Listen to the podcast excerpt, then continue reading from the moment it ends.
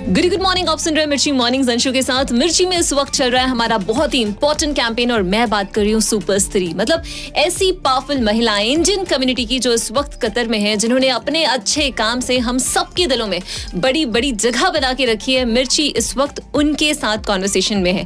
And इसी segment को आगे ले जाते हुए आज मेरी गेस्ट हैं कतर की एक बहुत ही prominent media and events professional मैं उनके बारे में बताऊँ, उससे बेहतर है कि मैं चाहूँगी कि वो खुद अपने बारे में बताएं Thank you, Anshu. Hi, Qatar. Thank you for having me and thank you for listening to Radio Mirchi. I'm so proud to be here. My name is Sakala Pachu Debras and I've been in Qatar for 21 years.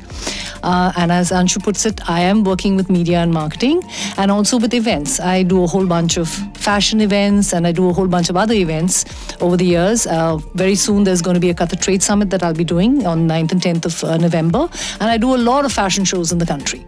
But thank you again for having me, Anshu.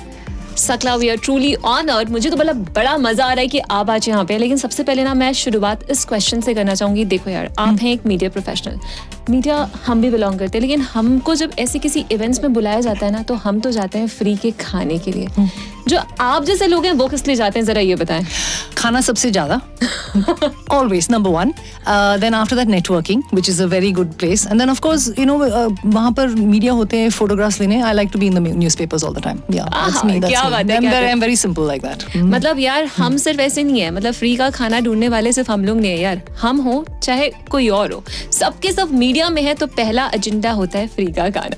Well guys मेरा ये जो मस्त वाला conversation है ना सकला के साथ इसी तरह चलते रहेगा। बस आप सुनते रहिए eighty nine point six Mirchi one sorry hot we will be right back